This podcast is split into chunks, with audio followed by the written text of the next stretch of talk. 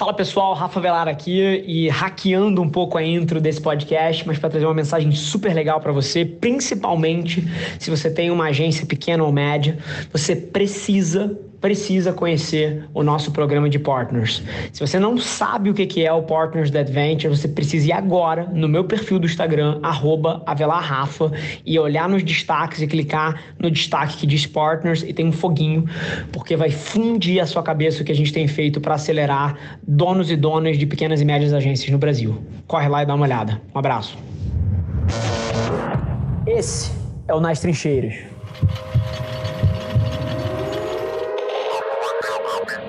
E muito do trabalho que era feito por seres humanos nos próximos 20 anos vai ser substituído por tecnologia. Agora, isso não é um ponto de caramba, vão acabar com os empregos, vão acabar com o trabalho. Assim, ah, o que está acontecendo? Os humanos estão mudando para funções de mais valor agregado. Então, qual é o futuro de tudo que está acontecendo? Todas as funções, todas as atividades, elas vão ser compostas por uma camada, um stack de tecnologia e um ser humano que é potencializado pelo poder dos dados e, da, e das linhas de código. Então, toda empresa moderna, ela vai ter um grande stack de tecnologia que empodera um talento do, do seu colegiado de funcionários ou colaboradores. Então, é, essa é a visão. E é por isso que as Martechs estão acelerando muito.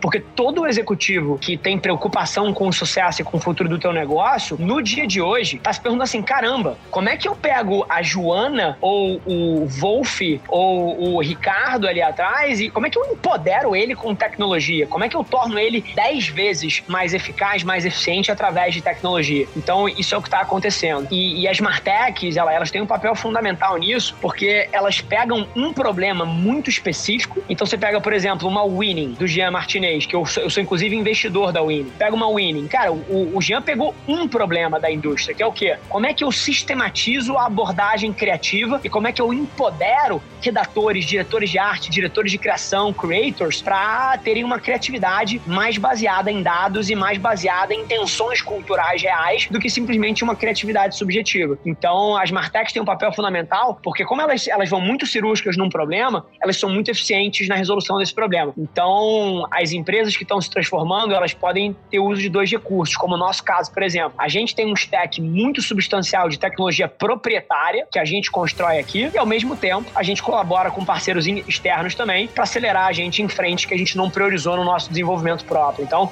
as Martechs elas são fundamentais nesse processo de transformação digital das companhias. E a gente está indo para um mundo que a gente não tem certeza sobre nada agora, onde a gente precisa de clareza de, do que, que a gente acha importante e de quais são os princípios que vão guiar a maneira como a gente reage. Então, eu acho que essa diferença entre um mundo de certeza para um mundo de clareza, ela vai criar vencedores que são pessoas corajosas. Porque clareza é sobre você saber o que você acha importante, é você saber onde você quer chegar, mas você não, você sabe que você não vai saber cada curva. Você sabe de antemão que você não sabe exatamente todos os passos, mas você tem clareza do que é. E aí você tem coragem para perseguir um objetivo num caminho incerto. O mundo moderno ele é sobre isso. Quem está buscando certeza vai não só se fuder, mas como se frustrar muito também. Porque a gente vive, se as primeiras duas décadas desse século ensinaram alguma coisa pra gente, foi que a disrupção é comum. A cada curva que a gente vira, alguém muda um panorama. A gente não tem a menor capacidade de prever nem, nem forquestar eventos. E aí, como é que você vai querer ter certeza de alguma coisa? Então, acho que essa é um pouco da provocação. Façam a migração de um mindset de eu preciso ter certeza para um mindset de eu preciso ter clareza e coragem, porque eu não tenho dúvida que as marcas mais incríveis que vão ser criadas no próximo século, elas vão operar dessa forma.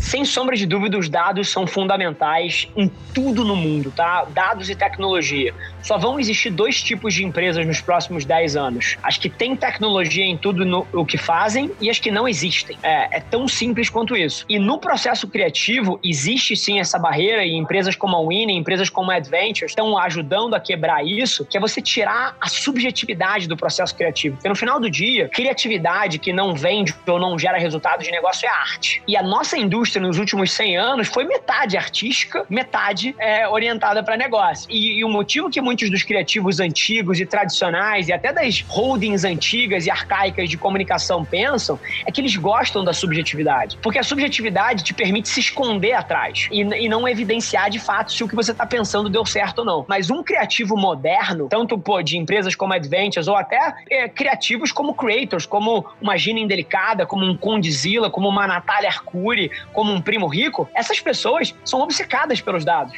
Porque elas não estão interessadas na sua ideia subjetiva ser a melhor. O que, que eles querem? Eles querem resultado. Eles querem que a ideia tenha impacto. Eles querem mudar a vida de alguém. E a melhor forma de você fazer isso é conhecendo o consumidor. Então, no final do dia, a chave que as pessoas têm que mudar é que tecnologia e dados são ferramentas para você conhecer melhor o consumidor final e ter ideias que se casam muito melhor com as necessidades desse consumidor. Exemplo, eu acredito que toda a ideia deveria nascer de uma tensão cultural ou de um momento do, do, do, seu cohort, um momento do seu target ou uma necessidade dele. E na hora que você, a, a sua cri criatividade tem uma origem 100% subjetiva, porque você entra numa sala com quatro pessoas e começa a brainstormar coisas que estão na cabeça de vocês e estão desconectadas da tensão cultural que vai rolar nessa quarta-feira de manhã e de algum momento que a nosso cohort está passando, cara, a sua ideia ela vai ser menos eficaz. E, e o criativo moderno, ele não está preocupado em fazer uma ideia vencedora que vai ganhar prêmio prêmio. Ele está preocupado em fazer uma ideia que vai impactar a cultura. Porque impactando cultura, ele move relevância cultural. E movendo relevância cultural, ele move o objetivo de negócio. Então, no final do dia, os dados e a tecnologia têm a ver com a criatividade de alto valor. E, e aqui a gente precisa redefinir o que, que é qualidade. Porque essa foi a indústria criativa foi uma indústria que pelos últimos 100 anos produziu trabalhos brilhantes, trabalhos inspiradores, mas que ao mesmo tempo teve um patamar de qualidade totalmente subjetivo. Eram sete homens brancos brancos que decidiam o que era uma criatividade de qualidade. É, sete homens brancos privilegiados e não o consumidor final. E aqui a gente está vivendo,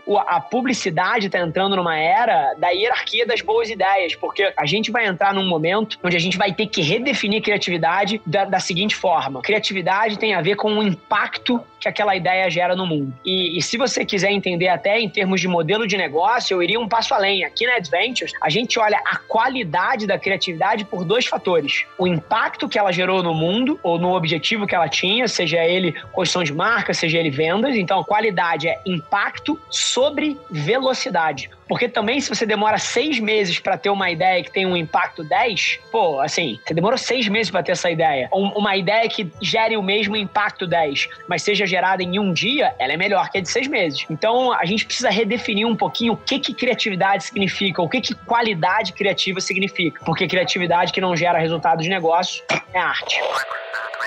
Esse foi mais um episódio da nossa experiência em áudio. E como eu já falei, eu adoraria saber que você está gostando do que a gente está compartilhando por aqui. Então não esquece, se você está tirando valor desse conteúdo, ia significar o um mundo para mim, que você tirasse um print da sua tela, postasse no Stories me marcando e aproveita para ir na sua plataforma favorita também e deixar um rating de cinco estrelas e um comentário lá, ajudando a gente a construir essa comunidade tão vibrante que move o Brasil para frente através do empreendedorismo e que fala desse Brasil que dá certo. É um prazer ter vocês comigo e a gente se vê no próximo episódio do podcast.